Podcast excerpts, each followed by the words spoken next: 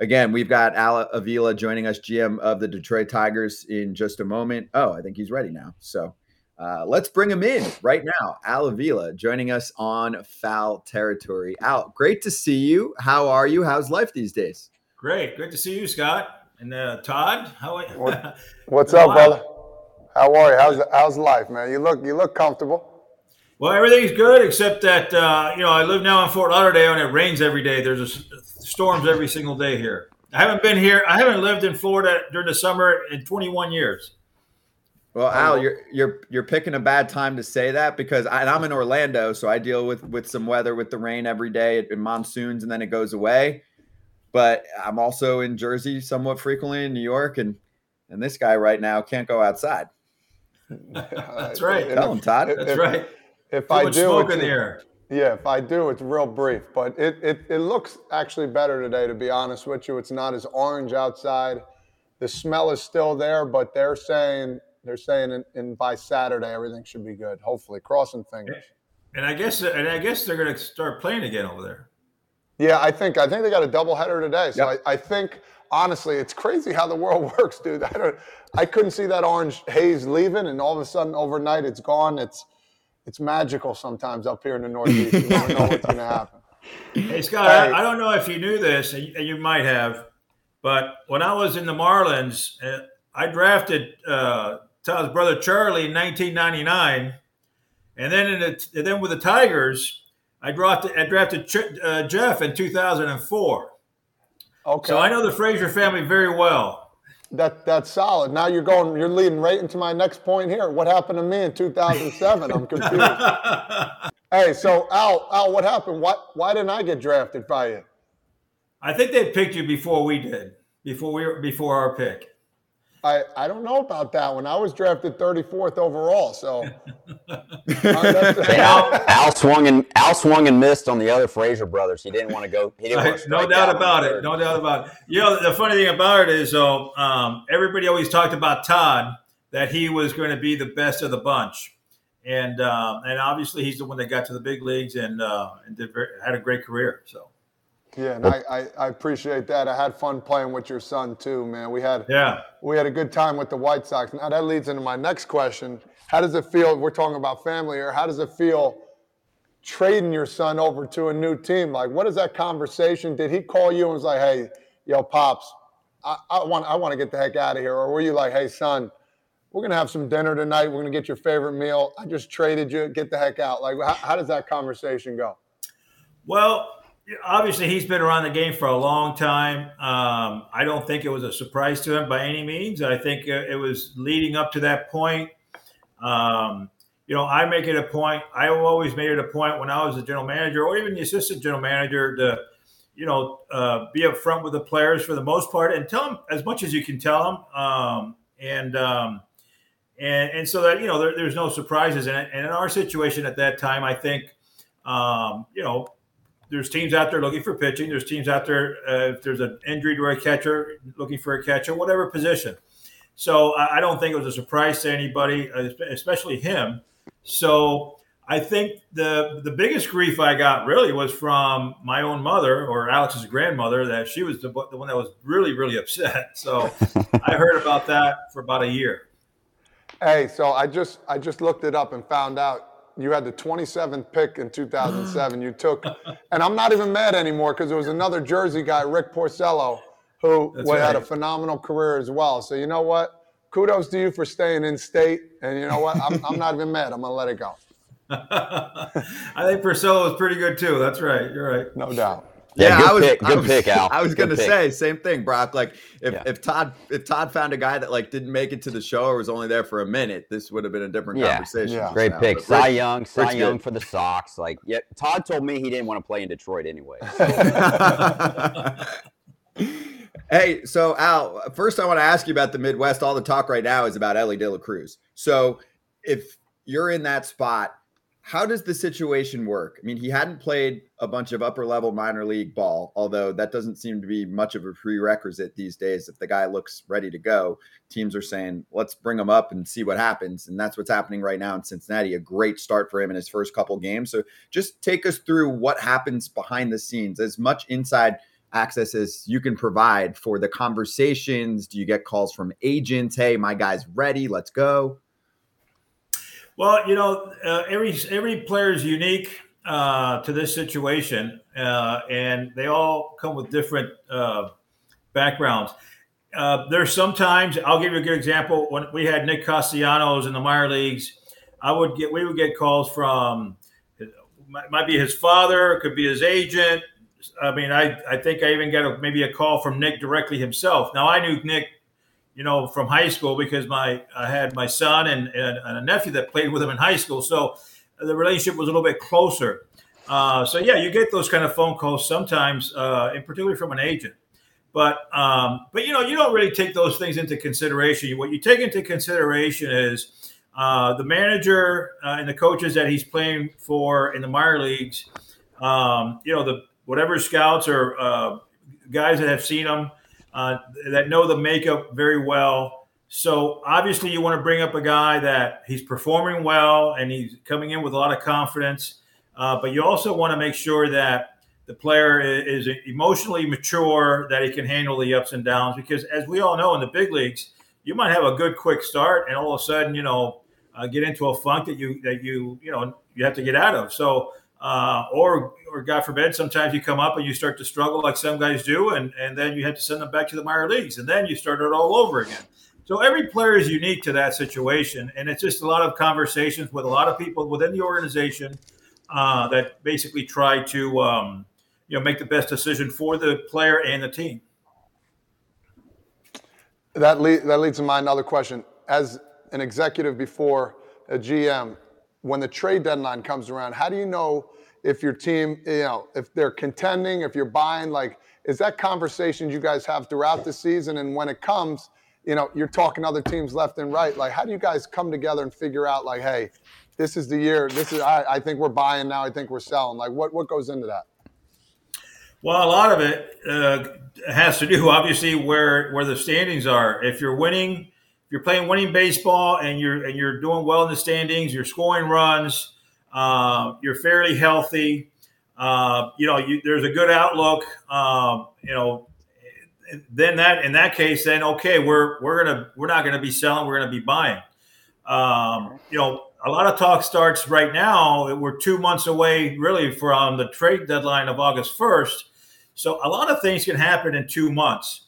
I think um, there's some teams that are going to be in it, um, even if they might be struggling now because they feel that they have some players coming back that are injured, um, or you know, basically they, they just expect it to, to, to, turn it around, and so they might be looking for uh, replacements right now for an injured player, um, and start those conversations now and and lead up to you know to near August. So. Um, you know, there's some teams that are still in a in a rebuilding phase that um, may, they might not be selling, other than maybe you know players that uh, are out of their control, uh, but they might be acquiring for the near future. So um, you know, while there's teams that are selling, there's also even those teams might be looking to pick up a, a player or two. Now, you take a team like the Reds in a rebuilding year, and all of a sudden they're, they're coming on strong here with these younger guys now say they're close, they're four and a half out. Now they get three and a half, two and a half, to four and a half. They go back and forth, and they're in it. They could make a playoff spot, and now you got the trade deadline coming. Does that switch gears, and you're like, you know, we need to rethink about what we're doing?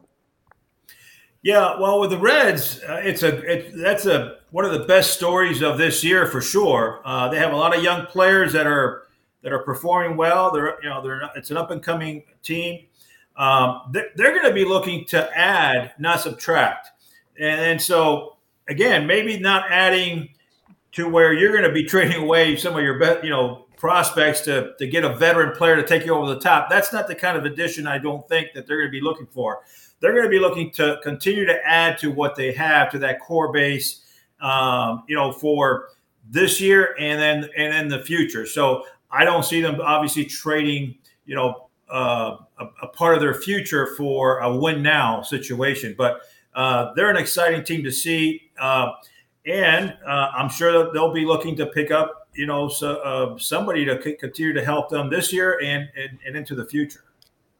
Hey Al, I want to ask you about um, a couple names that keep popping up lately. So Shohei Ohtani, let's start there.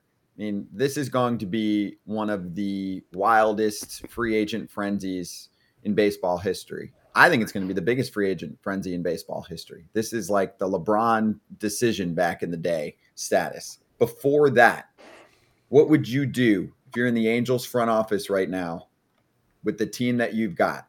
Do you stack it and go all in and say, forget about the rest of the uh, years going forward? Let's trade prospects. Let's do everything we can to support him. Or are they looking up going, Texas, Houston, Seattle's decent. We're probably not going to win it this year. Man, we probably should have traded Ohtani last year. I mean, how do you handle this within a front office? The conversations that are going on between um, Perry Minasian and Artie Moreno. Like, take us inside those combos because it's crazy. You could get a ton for him this year, of course, even more so last year. You don't want to let him go for nothing and and screw up your franchise for the next few years because they're already feeling bad about him not getting playoff baseball in his time with the team. Yeah, you know, the Angels are really in a tough, tough situation because obviously um, it's a big market team that they've been trying to win. They've got two arguably the best players in all the game, and Trout and Ohtani, obviously. Uh, they have a good core of players. Um, and, and, and I know from an, you know, I, I don't, I can't, I'm not going to quote the owner, but I also know, you know, from an ownership uh, all the way down through the front office, they would like to win. They're, they're trying to win.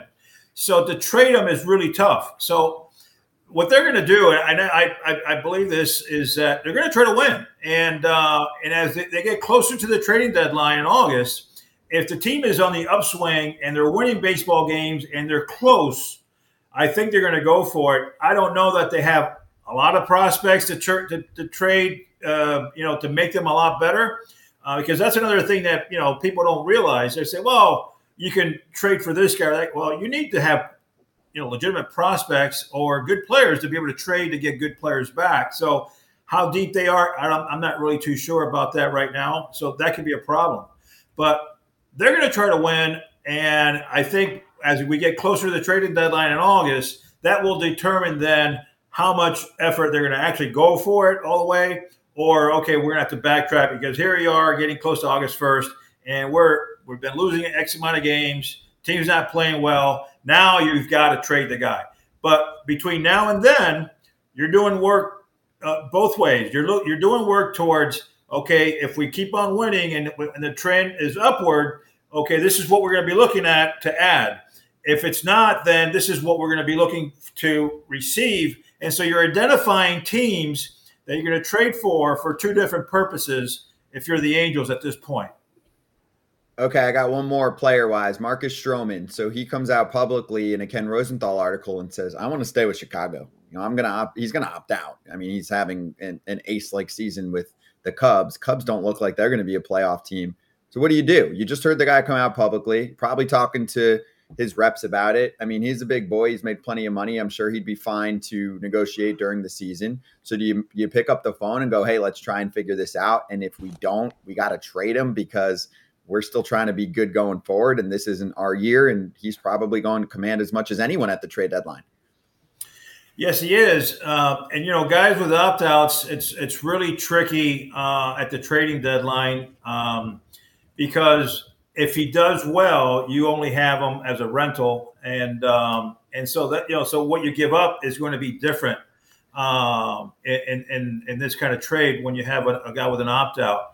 And the fact that he that you know he makes a statement like that uh, makes it even tougher. So um, if you're the Cubs, obviously, if you can find a trade partner that you're you're happy with what you can get, then then you're going to make that trade. But uh, it just makes it a lot more difficult when when you have an opt out. Um, the return is usually not as as good as you would want. But I can say it again: if he's pitching really really well, and you have a team that has a big need that's that's very that's up there and they're winning and they just need that one guy to take you over the top you might find that one and it only takes one team you might find that one team willing to give you something that's worthwhile so uh, a lot of things can happen between now, now and august 1st hey al i'm to get deep here real quick i want to know a trade or something you did while you were uh, working with the Tigers? Like, is there one trade or anything that you regret making? Was there a decision like afterwards you're like, man, I, you know, I could look back and be like, shoot, I should have maybe thought that through a little bit because that's I'm intrigued and all that because we all make we all make mistakes in this world in life, and I'm just curious to think like, was there something not even just the the player, just like maybe they got one over on me or something like that. Yeah, I mean, if you if you're around this game long enough, you're gonna have you're gonna have some of those uh, that you regret for sure. Uh, obviously, you know, we had some that that we were very happy with, uh, like you know, uh, Danny Norris for Reese Olson or Castellanos for Alex Lange and and um, and Shane Greene for Joey Wentz. Those three guys right now are in the big league club. Those are not, you know, those are those are good trades. The ones that you know that you feel that obviously didn't work out too well, uh, you know. Um, uh, you know, uh, as far as when we traded Paredes for Meadows, Meadows hasn't been on the on the uh, on the on the roster now. You know, last year and this year, um, and uh, and Paredes is doing very well for for Tampa. So that's obviously a really tough one to take. Um, but you know, there's other ones that that that uh, don't go as well, but you, you did the best you could. And I'll give you a perfect example on the Justin Verlander uh, one with Verlander, you know, we got actually a pretty good return. Uh, and if you and if you look back at um, at though at that trade at that time and the players that we got back. Now the only one that's on the team right now is is uh, Jake Rogers, the catcher. But uh, we you know we, that that that was a pretty good return that just didn't turn out to be very good. But you get the situation, which is what I'm bringing up. You know, he was traded basically beyond the trading deadline. Um, and so he, he, he passed through waivers. Nobody claimed him. And so to make a trade like that is very, very difficult, in particular to get that kind of return. Yet, you know, those the, the you know the, the guys that, that, that you did, you, you, know, Jake Rogers turns out uh, to be a big leaguer, but that's the those are the kind of ones that kind of leave you a bad taste in your mouth for sure. Hey, what do you think of the state of the Tigers right now, Al, in 2023? I mean, they're actually I would say exceeding expectations given the pitching injuries that they've had, right? You guys focused on pitching for a while, and a lot of those guys are, are just not there right now. They're going through long term issues. So tell me what you see from this team and also, you know, give fans hope of what to expect going forward. Obviously, we're just getting started with the Riley Greene era. It's been a slow start for Spencer Torkelson in his first year and a half compared to what he did in college. So, can you size up some of these guys and where you think this team's going? Yeah, I, th- I think Detroit is a sleeping giant. To tell you the truth, uh, right now, you know they're they're missing uh, arguably some of their best pitchers in Casey Mize, Tarik Skubal, Matt Manning, um, and then a, a, kid that was doing really good last year, uh, or uh, actually, you know, coming up the ranks in Beau Brieske. All these guys have been injured, um, and so when that when those when that nucleus of pitchers come back healthy that's going to give them a huge boost uh, in, in, their in that starting rotation. Uh, I think it's an up and coming team. Um, I think there's a lot. There, there's some talent there. I think there's more talent coming from the minor leagues. Um, they're not that far off. Uh, you know, looking back, uh, I, I, would say that I would I thought that this year was going to be a, a, a, an improvement, which it has been. Uh, I know that they're going through a little bit of a, slump right now, but that's to be expected. Uh, you know, Shane, uh, uh, Riley Greene now is injured too, so that obviously a team that needs offense to, to be missing a guy like that is, is, really devastating. So, but it's a it's an up and coming team. They've got a young uh, nucleus of players. They got some injured guys that are going to be coming back at some point later this year or or next year, and so they're not that far off. I, I would say that uh, my expectation is they're going to have a, a good year this year, and then in 2024, I think they should be pushing for a playoff spot. And um, and I know uh, it, it, the ownership there is is all in. Um, you know, Scott Harris is a really smart kid that uh, obviously I, I believe he knows what he's doing. He's got a great manager in AJ Hinch. Um, I know that the minor leagues is in good hands um, uh, with Garko. Um, um, and he's going to be a GM pretty soon too. So it's it's a it's a great organization with really great people right now, and they've got a good nucleus of players that will be developing, you know, soon. Hey, last one from me. Uh, Miguel Cabrera. Uh, he's been a star for years to come. I remember when he was with the Marlins. He was, you know, my brother got drafted. I actually got to, you know, play with him a little bit during practice, and he could hit the ball far away. He's meant so much to this game, man. Is there anything that we don't know about Miguel Cabrera that you know not many that nobody's heard about? I mean, and you can go on about him and his retirement. I don't know if I can tell you all the stories about Miguel Cabrera. that. Uh, yeah, no, I, I, don't think I can tell you a lot of stories, but I what I can tell you is because I met obviously I met Miguel Cabrera when he was 15 years old, so I've I've known him probably the longest than most people. Um, he is a very intelligent baseball guy. He knows the game in and out.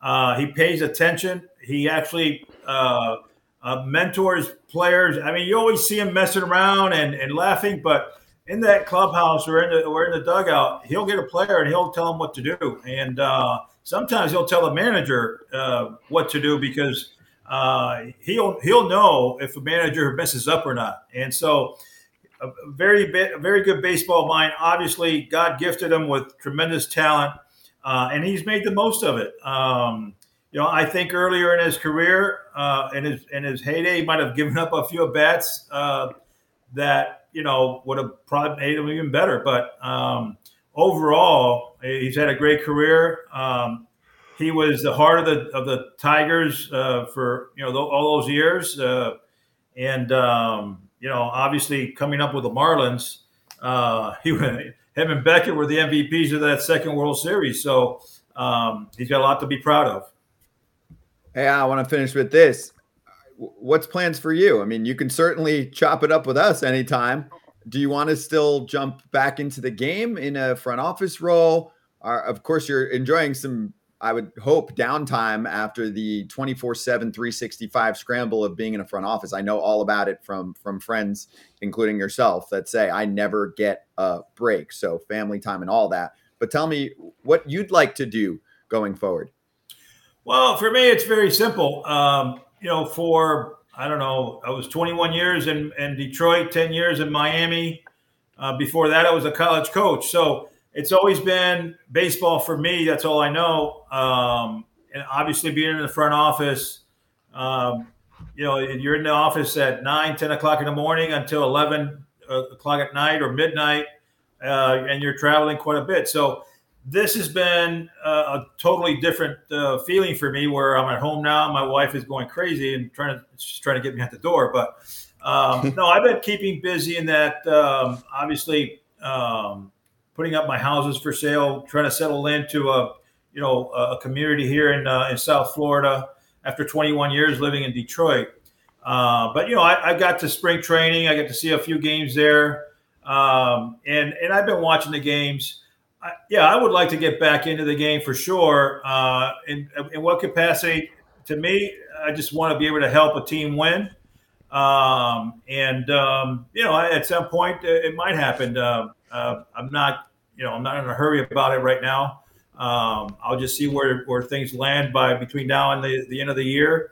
Uh, but also, I enjoy this. I enjoy coming on with you guys. I've, I've done a couple of uh, interviews at uh, Sirius XM uh, MLB and um, you know I might go this route. So I would say I'm kind of open now for uh, whatever the good Lord brings. Yeah, I like it. Amen. Well, yeah, we're open for biz. Al, welcome back anytime. So great catching up with you. Appreciate we appreciate it. it. Good, good to see you. And uh, yeah, don't don't deal with all the the rainstorms. Hang inside a little bit, and uh, and we'll catch up again soon. Now I know why they built a dome in Miami. When I when I was here, we played at the old pro player Joe Robbie Stadium, and, and every day there was a rain delay for about an hour and a half. And we always instead of starting our games at seven, they started at eight thirty. hey, I know it. Yeah, it downpours and then it disappears. So, Al, great to talk to you. We'll catch you soon. All right, thanks a lot. Thanks, Thank Al. you. Al Avila, former GM of the Tigers, long time baseball guy, as he mentioned and uh, excited to see what he's up to going forward. So cool to have him on. Spicy Ball is back for BetMGM sports players. Download the BetMGM sports app on iOS or Android or visit betmgm.com. Sign up and deposit into your newly created account and place your first bet offer and receive up to $1,000 back in bonus bets if it loses. If the bet does lose, your bonus bets will be available once the wager is settled. Got to use that promo code SPICYBALL. Always bet responsibly. Gambling problem or concern? Call 1 800 GAMBLER.